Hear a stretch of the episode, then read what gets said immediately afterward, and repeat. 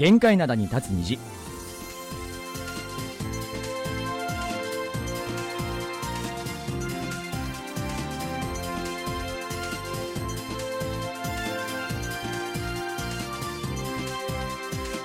リスナーの皆さん、あにわせよ。木曜日の限界灘に立つ虹、金虹、トムジェリーのトム、イジンヒョンです。帰ってまいりました J リー武田博光です元気がいいね。元気よ。久々にこのスタジオに来たからね。ね、あの、山のいろんなエネルギーをもらってきたんだな。あもらったもらったあの台風とかは大丈夫でした？あ、あの、まだ全然大丈夫だった、僕は。あそうですか僕は全然当たってないんだけど、今ね、うんうんあの、日本と、その、韓半島の方にね、はいあの、台風向かってきてるということで。そうそう。この前の11号も結構ひどかったですけども、うんまたなんか今、トリプルね、台風みたいなね感じになってるみたいな、完全に三つぐらいね囲まれてるよね心配ですけうども。ん、気をつけていただきたいなと思います。一方でね、結構暑かったり。はい。昨日なんかニュースだと日本だ、日本でなんか、うん名古屋だったかな、うんなんか熱中症でもう10人ぐらい倒れてすごい暑かったよ。昨日帰ってきたんだけど。あ、昨日もう帰そうそうそう、ってきたばっか帰ってきた時に、あの、暑かったよ、日えー本。まあ、あの、韓国はそれほどではないんですけども、結構暑かったりしますよね、はい日中は。はい。まあ、そちらの方もね、気をつけていただきたいなと思います。改めまして、そうですね。お帰りなさ。はいい、ただいまです。いや、ほんとね、あの、1ヶ月ぶりの金日ということで、はいはい。まあ、帰ってきたんですけれども。あの、あれ、お、お坊さんっていうか、うん。ああいう服は着てない、来ないんですか？あ、じゃあ、後で買ってこようか、韓国で。じゃあ今、あの、にニット帽とかも被ってるし。そうそうそう。まあ、一応頭丸めだからね。そうそうそう、うん服もまあ別に特段変わった服装ではないので、そうなんですあんまりこうなんか違和感っていうのはなかったりするんですけど、ただね、あの、まあ、どういうふうに過ごしてたかっていうのは後でね、少し、うんあの、リスナーさんのね、お便りのコーナーで少しお、ね、答える形にしていこうかなとは思ってるんですそうが、ですね。まあはいはい。ね、ずっとこう、もう何十年間も属世間にいたでしょ、うんうんで、ただ1ヶ月だけその属世間をね、離れただけなのに、はい。まだね、なんかね、ちょっと違和感があるというか、あ、そう。出て、一番最初に感じたのはすごい世話しない。あのね、それスピードとかじゃなくて、はい速さとかスピードの問題じゃなくて、うんなんかね、もうずーっとね、ぼーっとしてんの。なんか何、もう全然携帯電話、テレビ、パソコンとかに、ちょっと触れるのが怖いんだよね。本当 あ、に。なるほどね。そのあのー生活のそう。テンポというか、スピードっていうものが、その生活に慣れちゃってるわけですよね、今ね。合ってないのよ、まだ。だからまあね、今後ね、またあの、うん属世間に戻ってきましたので、はい。まあ、いい意味でも悪い意味でも慣れていくんでしょうけど、まあでもあの、本当ね、あの、うんいろんな形でも生きていけるんだなということをね、学びましたね。なるほど。はい今日はちょっとね、いつもよりうん。喋るスピードも、ここ心なしかゆっくりかもしれませんね。本当に？そんなもんないよ。今後ね。あ、今後ね、これからね。今後ね。そっかそっか。まあでもね、はいあの、リスナーの皆さん、改めて、これからもですね、よろしくお願いいたします。はい。はい。えーそれでは今日は久々に帰ってきた武田さんに送る曲ということで、いえーこの曲を準備してみました。はい金眼足で、ピョネガネ、変わりゆく。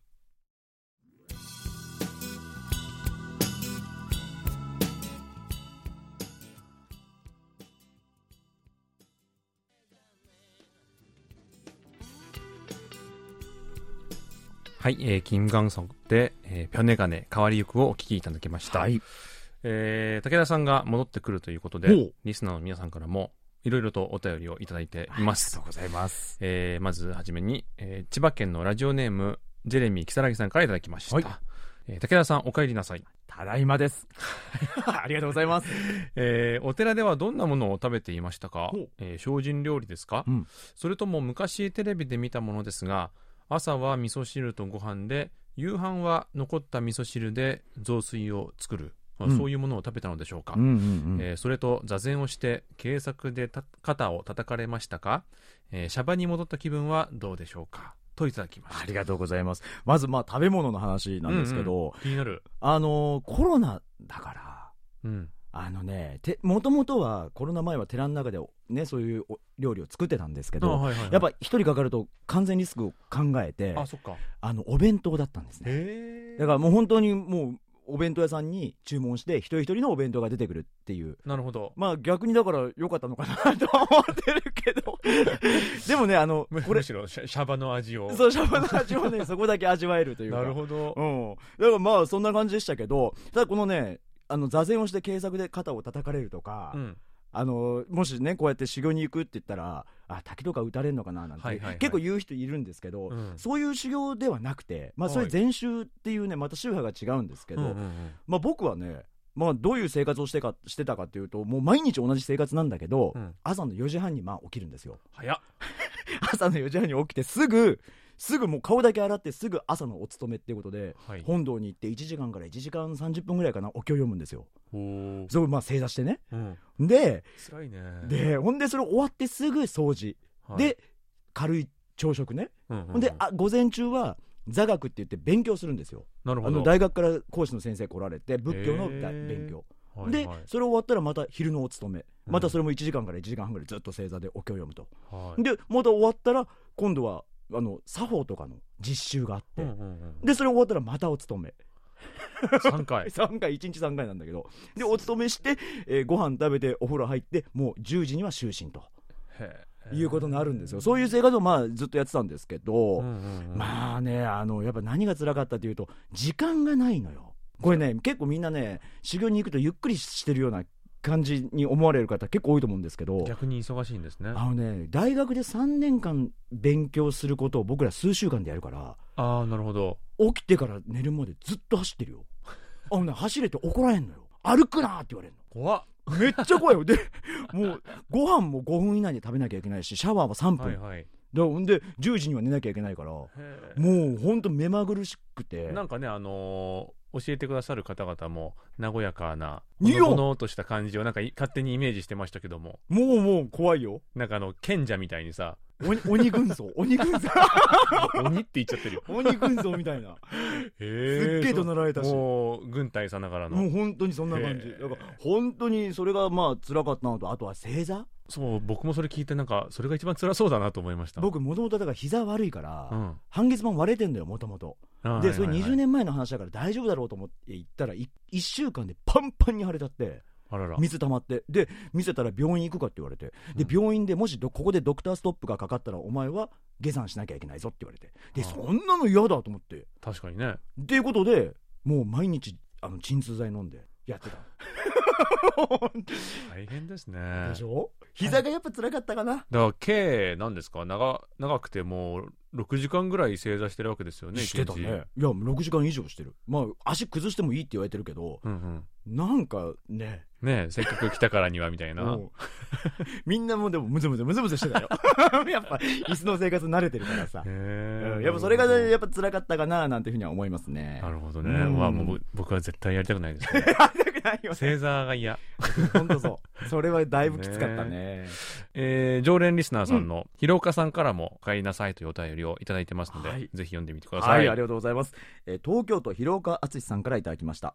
ジェリーさん無事帰ってきていますか？えー修行を終えて帰ってこようと思ったら陽性になっちゃったとかぎっくり腰で立てなくなっちゃったとかありませんでしたか？ゆきかさんもハマヒーも良かったけれどそれはあくまでただの木曜日の限界灘に立つ虹なんですよ木曜日の金日を成立させるためにはトムとジェリーが揃わないとダメですよ。修行の楽しい話もぜひよろしくお願いしますねといただきました。ありがとうございます。ね、あのゆきこさんはいやハマヒーさんもとてもね楽しくやってくださったみたいでよかったんですけどあの広岡さんもねこうやって広岡さんらしい文面でですね送っていただいてありがとうございます、ねそうですよね。うん。はい。うん。まあでもあのこの寺にこもってる間にね入国の際の PCR の陰性証明書がなくなったりとか たんですよなぜ？なくなったのよ韓国入国するときに、はいはい。ただ入国して1日以内に PCR 受けなきゃいけないっていうふうに変わっちゃって。ああなるほどね。ちょっと緩くなったの。ったね。そうそう。だからまあ昨日受けて僕はあの陰性でしたよちゃんと。ああよかったよかった、うん。まああと、まあ、さっきね膝ねぎっくり腰じゃないですけど膝がまあ痛くなったっていうのもあったんですけど、うん。びっくりしたのが本当3週間さっきねルーティン話したでしょ？はい。ほとんど室内なのよ、ああなるほどね。お勤めもはい全部勉強も室内なの、ね。だから3週間1回も外出てないのね。へほんで1回も出てないのよ。なんかちょっと散歩みたいなのもないんですか？で草履取り上げられてるからさ。何も取り上げなくてもいいじゃない。ないのよ履くものが。へだからえ3週間後終わって出た時に太陽の光と青い空を見て、もうちょっと震えたもんね。あもうー涙出ず出てきそうになっちゃうね。俺、あれ、俺刑務所にいたみたいなさ、そんな感じだったよね。なるほどだからすごい、だからそういうのはちょっとあったね。だからなんか、あれ、外見てちょっと涙出てきそうになるのは初めてだったから、はいはいちょっと、あの、なんていうか、変な感じはした。あのもう出てきた時は小三区の空にみたいな感じで まあだからそれ、刑務所から出てきてる。そ れ刑務所から出てきてるから、ね。穴とか掘ったりしたんですかね でもそれがすいごかったですね、やっぱね。やっぱあれですよねずっとこもってらしたから、うん。僕らのあのゆきかさんとかハマヒーさんとの放送なんかはまだ聞けてないんですよね本当に聞けてないし、うんまず、本当まだちょっと携帯持つのちょっと怖いもん。あの、情報が怖いことはないでしょ情報入ってくるのちょっと怖いのよ、今。いや、本当に。ずっと離れてたから。ああなるほど、うん。だからまあ、まあ、後でね、ちゃんと聞いておこうかなと思うんですけど。そうそううん結構いろいろあったんですよね、なんからしいですね。うんライブもあったし、うん。ゆきかさんあのピンチヒッターで来てくれ来てくれたんだけども、うんえーまさかの2週目で、えーコロナになってしまって ピンチヒッターのピンチヒッターとして 本当謝っとかなきゃいけないね。来てくれたりとかね。いや、ありがたいですね。ね。でね、こうやってね、僕、お休みしてても待ってくれてるリスナーさんもいらっしゃって、うん。本当にあの、嬉しい限りです。はい。うん。今後あの僕もやっぱりやってみるとハマヒーさんとかゆきかさんとやってても、うん。まあそれなりに新鮮で楽しかったんですけども。例えるならちょっと旅行に行ってきたような感じ何でどういうこと？うん。でやっぱりあの武田さん来てくれると、まあ、家に帰ってきあれだたようなね。やっぱり家がいいなとかそうそううそうそう。そうなの？結局家が一番いいんだよみたいなね、あありがたい、いですね。ということにしておきましょどうういうことよ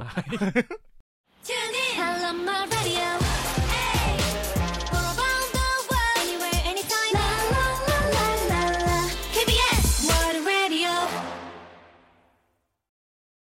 韓国の本と映画であなたの人生をもっと豊かに成川綾の優雅なソウル生活。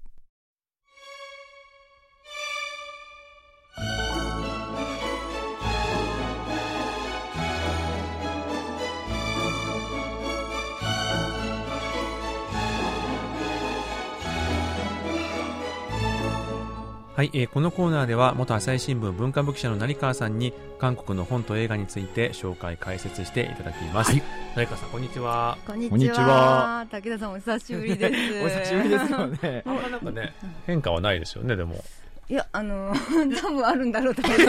見えないんだろうと。そうそうそう帽子かぶっちゃってるんですよね いや、ただ、あの、本当にまだ、あの、ぼーっとしてるので、僕はあ、そうなん今で、すか？あの、どこにいるかわからないぐらい、え本当にえ、時差とかじゃなく？なくてあ、のデジタルが怖いらしいですねそう、そう。怖いっていうかね、えーちょっと、ちょっと抵抗あるんですよ。本当ですか？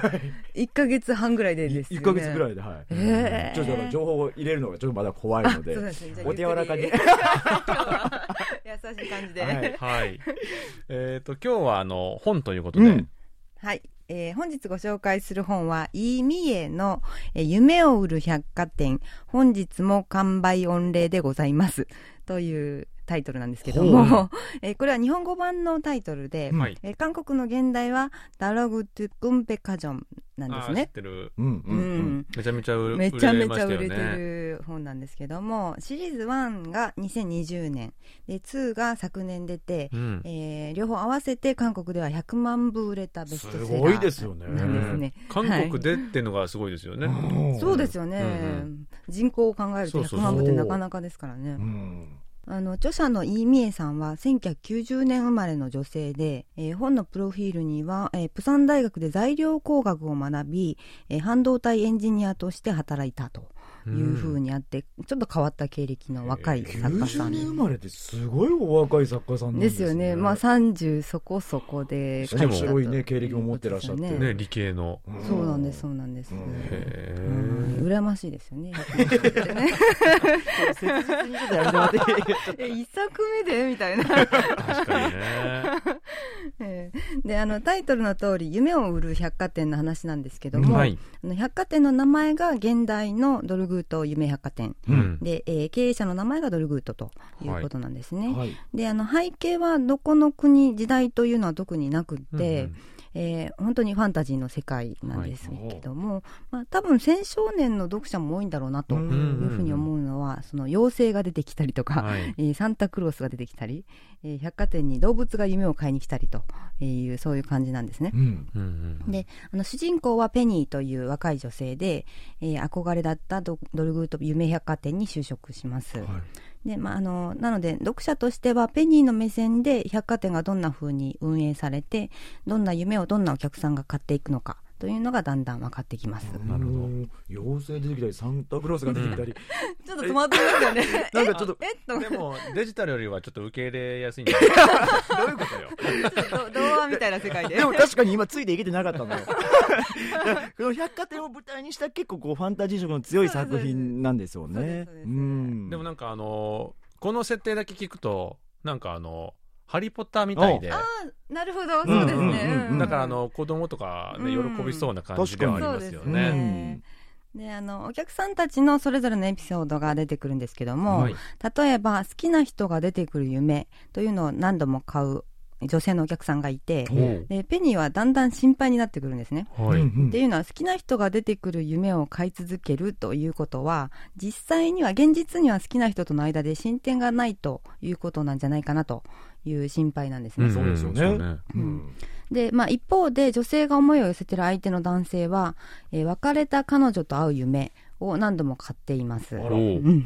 前の彼女が忘れられないということですよね。うん。で、あの、夢の代金は後払いなので、あの夢を見て何の感情も湧かなければ払わなくていいんですけども、うん。まあ、男性はだんだんその別れた彼女と夢であっても、えー感情が湧かないようになってきて、うん。で、まあ、お金も払わなくなるということなんですけども、まあ、そんな時にちょうどあの好きな人が出てくる夢を買い続けてた女性が、えー勇気を振り絞って男性にアプローチするという感じで小説の中でだんだん夢と現実が交差するという、えーそういう感じなんですね。おーなるほどね。面白い。うんうんそういやでもあの夢を売ったり買ったりなんかこうね作ったりしてみたいな設定ってまあ前のあの映画とかにもうん。うんなかった設定ではないじゃないですか、うんうん。でもあのこれ見てすぐに思ったのが韓国ってあの人の夢買ったりするんですよね。え？知りません？何それ？どういうこと？なんかあのほら縁起のいい夢とかをう見たとするでしょ、うん。あの武田さんこの前ねなんかすごい宝くじ当たってる夢見たんですよとか言って、うんうするとあじゃあその夢買わせてくださいって言ってなんか1000ウォンとか1万ウォンとかで買うんですその人に。おじゃあもらえもらえんの？そうするとその運勢が自分にこう渡ってくるみたいな。じゃあ、えー、知らなかった。そうそういう文化があるんですよね。なるほど。じゃあ実は韓国的なんですかねこのだからそそれからまああのアイディアを得たのかなっていうふうに思いましたね。じゃあ俺すごいその夢を考えとくよ。よく言うのがあの子供があうん。赤ちゃんがお腹の中にいる時あるいは妊娠前にこう見る夢をあの胎児の胎で夢って書いて、うん。テモンって言うんですよ韓国では、うんうんうんうん。それをよく買ったりしますね。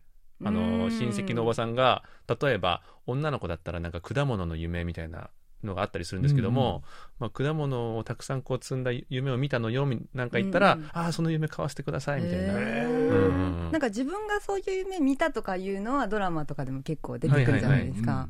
で、テモンってなんか日本であまり言わないから、どうやって訳したらいいのかなっていつも思ってたんですけども。はいはいでも本当にそこからアイディアをもらったのかもしれませんね。かもしれませんね。そうかもしれない。うん。そうかもしれない。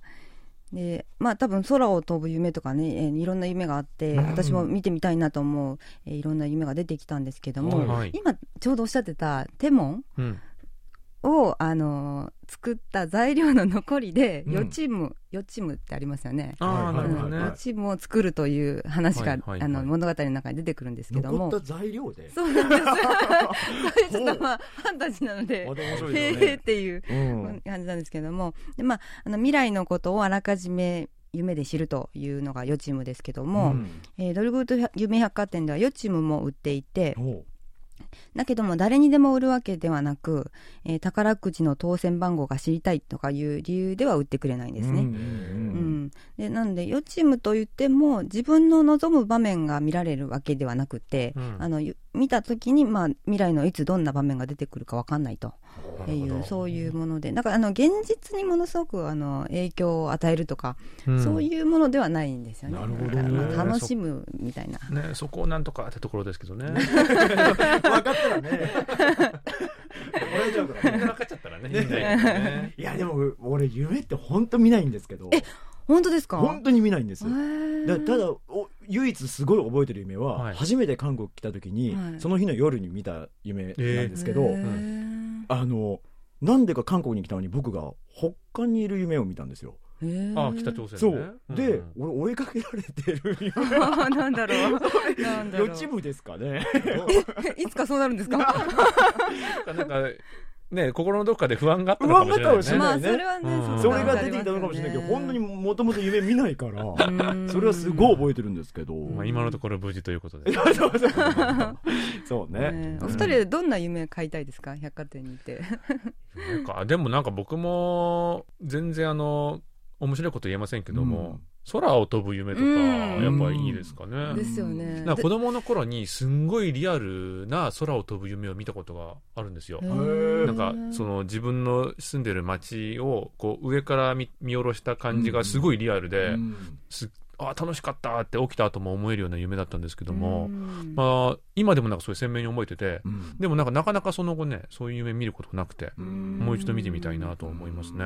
うん。なんかさっきおっしゃった未来の夢っていうのは俺逆にちょっと見たくなくて、うん。なんかなんか知りたくないですよね。楽しくなくなう。んっていうのもあるし、うん。過去の夢もいや反省ばっか出てきそうだ あんま見たくないんですけどもっと前すごいもうだから韓国でいうと朝鮮時代だだったりとかああなるほど。どっか日本でいう戦国時代とか、ねなんか昔の人と喋れたりする機会があればいいなとは思うんですよああね。の歴史上の人物とかね。そうそうそういう夢もありましたあ、ありました？なあるほどーなんかうん読みました？なんだけど、うんそんなもう全然属世間にいないんで、いなかったんでね。あなるほど。はい。ねであのシリーズ2になると、うんペニーはあの就職2年目に入ってきて、えー今度は百貨店だけでなくてカンパニー区域というところに出入りできるようになるんですけどもそのカンパニー区域というのは夢作りに関わる制作会社とかいろんなあの行政的な機関があって面白い。でまあなんとなくこれ夢を映画に置き換えるとアメリカのハリウッドみたいなイメージなのかなと思いながら読んでたんですけども、はい。ってい。うのは人気の有名制作者はなんかみんなの尊敬の対象みたいになっていて、うん。まあ、映画で言えばポン・ジュノ監督みたいな、うん。そういう著名監督の感じかなと思ったのは、あのまあ、一つは年末に夢の授賞式があってでそこでも新人賞とか美術賞とか そういうものがあるんですね。そういう。ショーみたいな、でまあ映画みたいだなと本当に思ったんですけどもでもよくよく考えると映画を見るっていうのもなんかその例えば2時間なりの間夢を見てるのと結構似てんのかなとうんいう気もしました。確かにそうですよね。小説とか映画って結構現実から離れられますからね。なるほど。いやでもなんか面白いのが、その2作目の情報は全然あの知らなかったんですよ、僕。うんでも、まあ似たような形で進むのかなと思いきや、またあの、別の段階に入るわそうなんですよけですね。空間が広がるんですよ。これなんか、これもなんか、ハリー・ポッターを連想させるようなそういうことかもしれないですね。なんかね、面白そう。だから若い作家さんだから逆すごい余計にそういうのあるのかもしれないですよね。ああ、確かに。うんもしかしたらハリー・ポッターめちゃめちゃ読んでた世代っていうのもあるかもしれませんよあーその可能性ね。はありますよね。ありま面白そうですね。うんであの100万部のベストセラーになったのは多分まあコロナで旅行にも行けない。で、まあ、何か自分の周りの世界が小さくなったようなそういう環境の中で、夢の世界が広がるファンタジーが癒しにもなったのかなというふうに思うんですよね。なるほ。ど。で私でもやっぱりお金を払ってでも好きな夢が変えたらいいなと、えー読みながら思いましたし、うん。であと個人的にはこの小説を読んで、まあ、これまであんまり夢について考えなかったんですけども、はい。よく考えると寝ている時間っていうのがが人生の、えー3分の1ぐらいの時間を占めていうんそうですよね。るんですよね。うん。で私の場合は本当に日常的に締め切りに追われているので 約束に遅れたりとかうん。あの道に迷ったり何かなくしたりとかいう夢を本当によく見るんですけど、ただの悪夢ですね。もうもう起きたらすっごい疲れてるんですよ。一度あの俗世間を離れた方が。そうだからよく考えたら夢は夢でもその間にすごいストレス感じてるんじゃないかなって、うんいややっぱでもそうでしょうね。ん。考えるようになると、うん。まあ、これは生活習慣をちょっと変えて寝る直前まで原稿を書いたりするのやめて、うん。もっとなんか気持ちよくできればいい夢が見られるような工夫を自分でしようかなとうん。いうふうに思い始めました。でまあ、夢って本当に不思議でいまだに解明されてないことたくさんあるんですけども、ね。まあ、皆さんもこの小説読んだらあの不思議な夢の世界を味わえると思うのであのぜひ試してみてほしいなと思います。えちなみにこの2作目も翻訳本は出てるんですか？2作目は多分まだみたいです。ああなるほど、うん。今のところ最初のやつは出てる感じなそうんでですすね。そうです。へーでもぜひね読んでみてほしいねです読んでみてほいただきたいですよね。うん。うん。ということで今日はあの小説「夢を売る百貨店」について紹介していただきました、はい。成川さんどうもありがとうございました。ありがとうございました。ありがとうございました。続いてのコーナーは応答せよ過去のこの日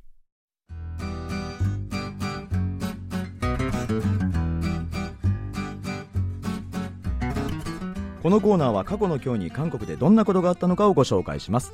それでは早速過去の9月15日にタイムスリップしてみましょう。今からちょうど30年前のことです。1992年9月15日。韓国と中国の国交樹立を受けて台湾が韓国との航空協定を破棄しこの日から韓国と台湾を結ぶ航空便が途絶えてしまいました。遡ること約20日。この年の8月24日北方外交を推し進める当時のノテウ政権が中華人民共和国中国とともに外交関係樹立に関する共同声明を発表し中国との国交が樹立されました。しかしここで起こったのは当然ながら台湾です。その時まで韓国は台湾を一つの国と認める政策を取り台湾との友好関係を続けてきました。1972年の日中国交正常化以降台湾と日本は表向きには断交していましたから1992年当時台湾にとって韓国はアジアで唯一正式な外交関係のある国でした。そのため韓国が中国との国交樹立を正式に宣言する前台湾は韓国に対し台湾と断交して中国との国交を樹立するようなことはやめてくれと何度も呼びかけていましたが韓国はそれを振り切り中国との国交樹立を断行。韓国内にあった台湾大使館の保有資産も中国のものに変更してしまいました。そこで韓国の意思が変わらないと判断した台湾は韓国人へのビザの発給を停止し航空協定も破棄してしまったのです。はいということで、これねこの話あの軽く僕台湾の友達に聞いたことあったんですけどああなるほど、でも本当こういうことがあったんですよね、うん。でも今はそれなりに交流はありますよね。そうそうありますよね、うん。あの台湾と断交した後の日本と同じうんで、うん。まあ、あの翌年から非公式の枠組みによってあの交流が再開されたんですけども、うん。まあ、それでもあの空の直行便が復活したのはなんと12年後の2004年だったんですよね。結構後なんですよね。それまでの直行便がなかったということですね。でもまあこのね台湾とどう向き合っていくかっていうのはどの国も結構苦慮する問題だと思うんですよ、うんまあやっぱそうですようね。ん。でこの間ねあのアメリカのペロシ下院議長が台湾を訪れた際もバイデン政権は一応引き止めましたよみたいなね態度でしたしね。なんかね、ひょっとしたらなんかあるんじゃないかみたいなうんちょっと緊張高まってましたけどもね。そうですよねやっぱあのあの時は韓国もちょっと困ったことになりまして、うんうん。あのペロシさんが韓国に、えー、と寄ったんですけどうも、ん。ユン・ソンニョル大統領は、まあ、うん。結局のところ、夏休み中ということで、まあ、直接ペロシさんには会わずに、電話で挨拶をして、うんうんうん。まあ、中国にも義理立てするような形になりましたね。うん、うん。なるほどね。あの本当にあの中国の顔色を伺っているのかなと、あの感じる部分はあるんですけど、はいやっぱりでも経済的にも中国は韓国にとってね最大の貿易相手国ですから、まあ仕方ないのかなという部分もありますしね。そうなんですよね。うんえーこれからも韓国は中国とアメリカの間でうまくバランスを取らなければならないとは思うんですけども、まあ、30年前も今も状況はあまり変わらないのを見ると、まあ、これは永遠の難題になるんじゃないかななんてことも考えてみたりね、そうですよね。はい。はい。えーそれではここで一曲聴いてみましょう1992年のヒット曲です「봄 여름 가을 겨울」で「10年전의 일기를 꺼내요」10年前の日記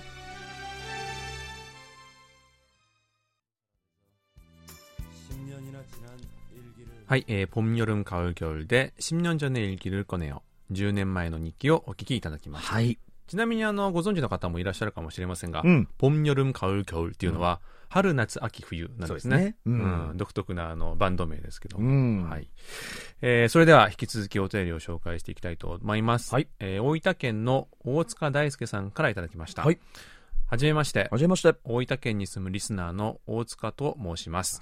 えー、今まで金日にお便りを出したことがなかったのですが、韓国映画に関する内容でリスナーの皆さんにお知らせしたいことがあり初めてお便りを書いていますありがたいですね。ねありがたいですねうん。えー10月1日から広島県広島市にある広島市映像文化ライブラリーではい。韓国映画特集 in 広島という韓国映画のイベントが開催されます、うん。えー主催は中広島韓国総領事館と広島市映像文化ライブラリーです、うんえー開幕日午前10時半からの「きらめく拍手の音」上映後、えー監督のイギル・ボラさんと私で、えートークセッションを行い、えー午後の82年生まれキム・ジヨン上映後には私から、えー作品に関する30分ほどのレクチャーを行う予定です。すごいですね。えーすごい、うん。えー私は司会進行と通訳の両方を担当するので今からかなり緊張しています。あ、じゃあ韓国語もかなりねねできできるということいやですね。この下の文章がすちょっとびっくりしちゃって、ほえー在籍期間はかぶってはいないものの同じ大学学科の後輩成川彩さんのように上手にできるようになりたいものですとですってよ。ねえ成川さんのね先輩の方なんですね。ですね。ねえ不思議、うん。えー余談ですが私は福岡で開催されている福岡インディペンデント映画祭という映画祭に10年前から関わっていて、うん。武田さんのことは2015年に応募された、えー小鹿隆さん監督の「ランソール・ラン」という短編映画で初めて知りましたえーこの映画の中で武田さんは韓国が嫌いな彼氏役だったので。限界灘に立つ虹のパーソナリティとして初めて登場した時はえあの韓国嫌いの役をしていた人が とちょっと不思議でした ありがとうございます。韓国嫌いだったんですか？いやいや、これ役喧嘩ですか？役です。あの、本当この映画もね、あの、芸人のキム・デヒさんと一緒にやらせていただいた映画で、あの、うちの会社がね、まあ、吉本ってとこなんですけど、はいそこで、沖縄映画祭っていうのをやってるんですよ。で、その沖縄映画祭の地域発信型プロジェクトということで、ソウルで撮った作品。ということで、ランソールランだったんですね。はいはいでもまあ、これ今、韓国嫌いの役ってお おっしゃられてますけど、でも最終的にはその、カンジャン師なんでキム・デヒさんと一杯飲んで笑って終わるみたいなね、作品だったんですけど、どこの監督の、あの、小島君もね、もともと役者さんで韓国にずっと住んでたの。だからそ、まあそういう設定にした方が、まあ描きやすいだろうということでこういう役になったんですけどね。なるほど、うん。まあ、俺は韓国嫌いじゃないですから。いやでもあの成川さんの先輩であり、ねええ。ーとこの短編映画からあの武田さん知ってるってことでいや、すごい。びっくりした。なかなかねご縁のあるねえリスナーさんだなという感じですけどうも、ん。えーあの大塚さんが参加される映画祭での上映作は他にねはい「えービューティーインサイド」はい。えーまたあの成川さんが紹介してくださったうん「茶さんおぼ」やうん「みなり」うん。なんかもあの上映されるみたいなんですよね。ねあのービューティーインサイドとか結構日本の方でも韓国のこと知らなくても楽しめる作品だと思うんで。あれいいですすよね。ね。えうん、面白い。うん、うん。あのう日本からだったら上野樹里さんも出てらっしゃいとか。あーだからキャストもすごい豪華なんでね。いやだからこの本当にこのイベント面白そうだなと思って、うん。まあ、ぜひ近くにお住まいの方は、ね、足を運んでみたらどうかなと思います。はい、えー10月1日ですね、はい。えー韓国映画特集 in 広島うん。というイベントが開催されるみたいなんですけどね。はい、ね。はい。続いてのコーナーはクリック K、えー中井田しおりさんがインターネットで注目の話題を紹介してくれます。はいはい、あ、こんにちは。こんにちは。こんにちは武田さんね、もう久々というか。久々ここれからあのコーナーごとにはいあの挨拶をしていくとそうですね思いますけど久々ですねうんいや、なんかね、あの、やっぱり、ちょっと見た目が変わっているのでというか、変化が。うん。だってすげえ楽ですよああ、そうですよね。楽ん。えーじゃあ今日の話題なんですけどね。はい。今日のキーワードは、あの、韓国語で言うと、キョデランイジェモって出てくるんですけど、うんあの、男性の脇毛の処理のことについて、なんかね、インターネットで話題になってたんで。髪の毛ではないわけですね。髪の毛じゃあ髪の毛ね、それ。うん、え、じゃあ脇毛は脇毛うん、そう、なんかね、あの、アイドルグループのその、シャイニーのキーさんが、その、男性の脇毛処理についてテレビで語ってたんですね。それで、なんか SNS とかで、男性がその、まあ、脇毛をはじめ、無駄毛処理するのってどうみたいな、そういう意見が飛び交っていて。なるほどうんで、その、キーさんはトーク番組に出た時に、そうツルツルは抵抗あるらしいんですよ、うんご本人が。でも、ボーボーなのもちょっとなっていうので、ね。整える程度にしてるらしいんですね。うん。あの、まあ、普段はっていうよりも、こう、ミュージックビデオの撮影がある時とか、脇を見せる、こう、そういう、こう、機会がある時にはい。整えるとかいう話をしてて、なるほど。うん。で、今って多分徐々にね、多くなってると思うんですけど、うん周りの人でこういう処理してみたよって話聞いたことあります？あのね、脇毛はいないんですけど、うんうん。口周りのひげを永久脱毛してる友達はめちゃくちゃいます。ああそれは僕もいます。いね、だから毎朝そういうのめんどくさいって、まあ俺は絶対剃らないんですけど、うん、と武田さんはだってむしろ剃らない派でしょ？絶対やらないんですけど、うん。みんなだから剃るの嫌だからっつって、うんうんもう永久脱毛した人はめちゃくちゃいますね。あまあね肌が弱い人なんかはねそうそうそうそう。した方がいいかもしれないですもんね。うん。僕もなんかしたいとか思ったことありますもん。あ、あ本当だ。うんめんどくさいから。ただねあの僕の友達が、うんうん。あの男性の CA なんですよ。だからもう絶対しなきゃいけないじゃない、うん。だからもうめんどくさいから脱毛永久脱毛したんですけども、うん。めちゃくちゃ痛いらしくて。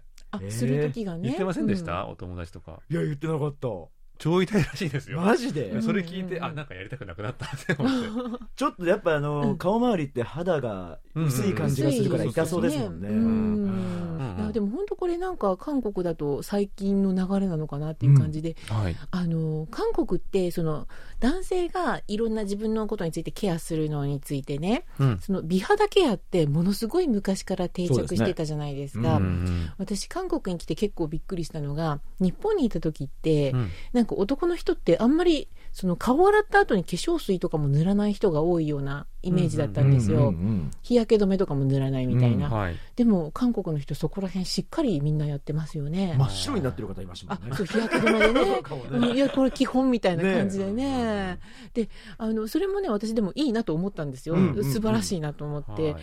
でただその反対に毛の処理をしてる人は少ないらしいなっていうのも気になってたんですよ。なるほど。っていうのはなんかやっぱりあの男女ともにねなんかなんとなくの感覚ですけど、は日本の人よりも毛が薄い気がする体毛が。でもねそれ多分、うん。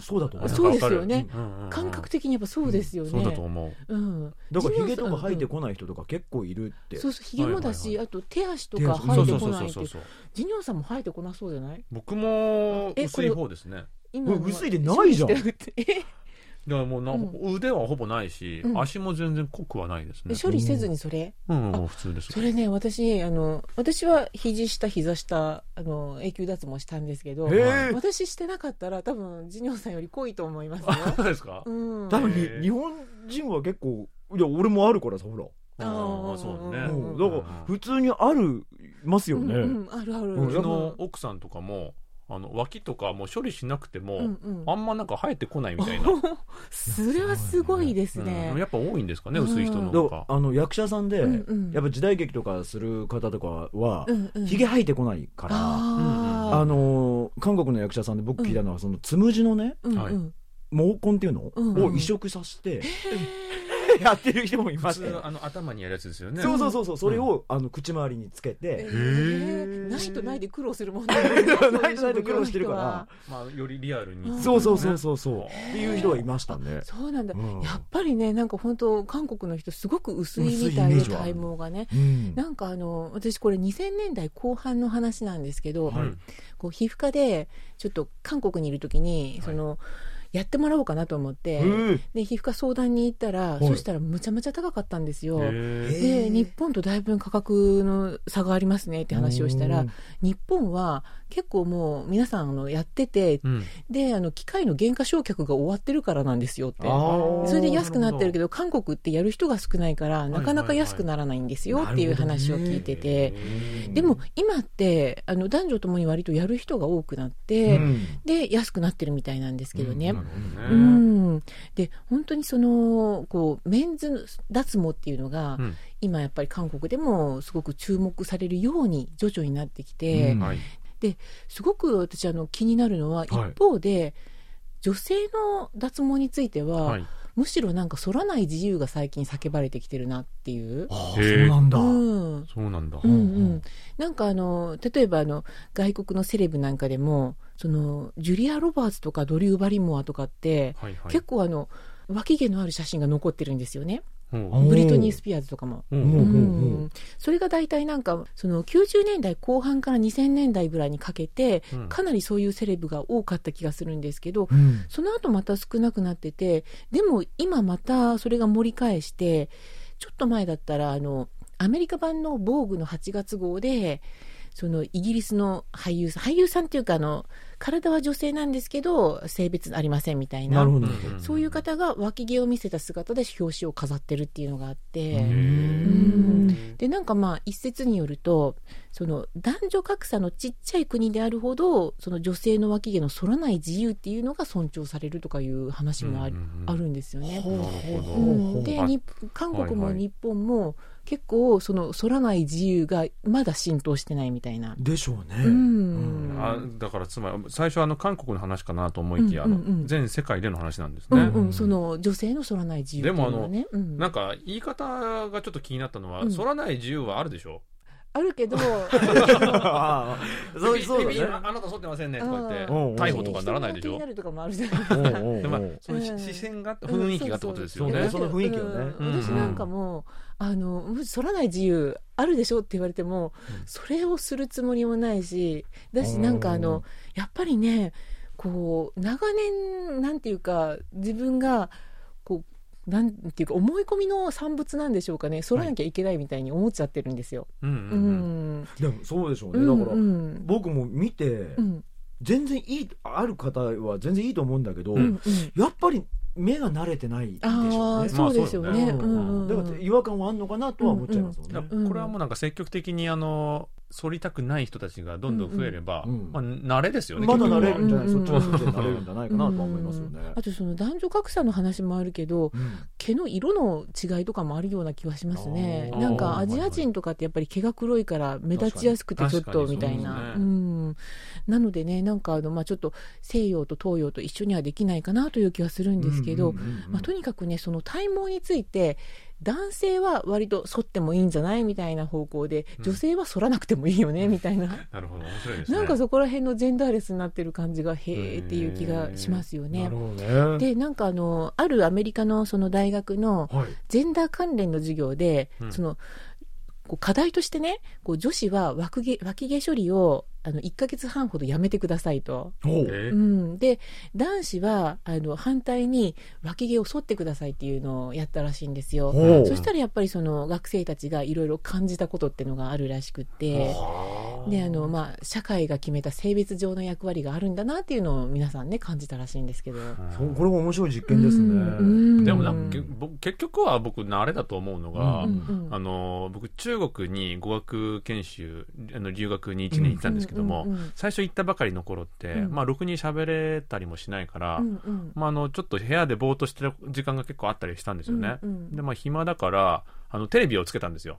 でもあのどうせあの中国語わかんないから、うんうん。自分のわかるようなチャンネルをこう探してたらうん。バスケをしてたんですよ。うん。で女子バスケだったんですよね。中国の選手の？そうそうそうそうおうおうおう。でなんかわーでバスケやってておおやってるやってるみたいな感じで見たんですけども、うんうん。こうなんか最後に勝った時にみんなでわーって万歳しながら喜ぶんだけど、うんうんみんなボーボーなの。うんなんかそれはねでも中国の選手はそうっていう話は聞きますよで、ね。僕それ最初見て、なんか「おい!」ってなったんですよ。だからいやそうね、うん慣れてないからねうんおいってなったんだけども、うん。やっぱその中国で生活してると、うん。剃ってないっていう人すごいたくさん見かけるから、うん。すぐ慣れましたよ、そうだからやっぱ思い込みなんですよね。そうそうそう。今自由はね、うんあるある、うん、私もね 今そう思い込んでるからちょっとなんか反らなきゃいけないって思い込んでるから反らない自由って言われてもって思うけど、うん。それこそね1ヶ月山の中にこもってればねそんなん関係なくなるかもしれない。本。当に折れそうだったから。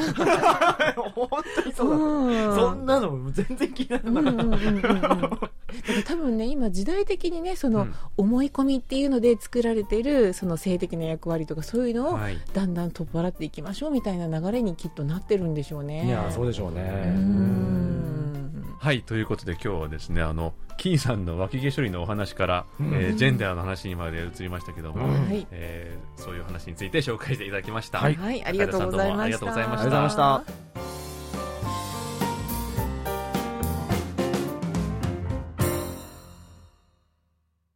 はい、えーそろそろお別れの時間が近づいてまいりました、はい。どうでしたか？久々の韓国そして久々の金日は。ね、あの、本当冒頭にも言ったんですけど、日本、韓国、金日とかもう関係なくてまだ慣れてないよ。本当に、本当にまだふわふわしてるので、はい、あの、まあ、どうなるか、うん。わかりませんけど、はい。あの、頑張っていきますよ。わ わからない。わからない、わからない。本当金日頑張っていきたいなと思っております。はいえーさて、木曜日の限界灘に立つ日、金日では、リスナーの皆様からのお便りをお待ちしております。宛先はジャパニーズアットマーク KBS.CO.KR です。どんなことでも構いませんので、どしどしお送りください。それでは来週も木曜日にお会いしましょう木曜日の限界灘に立つ日金日のお相手はトムジェリートムイジンヒョンとジェリー武田博美でした。皆さんアニュイゲセヨ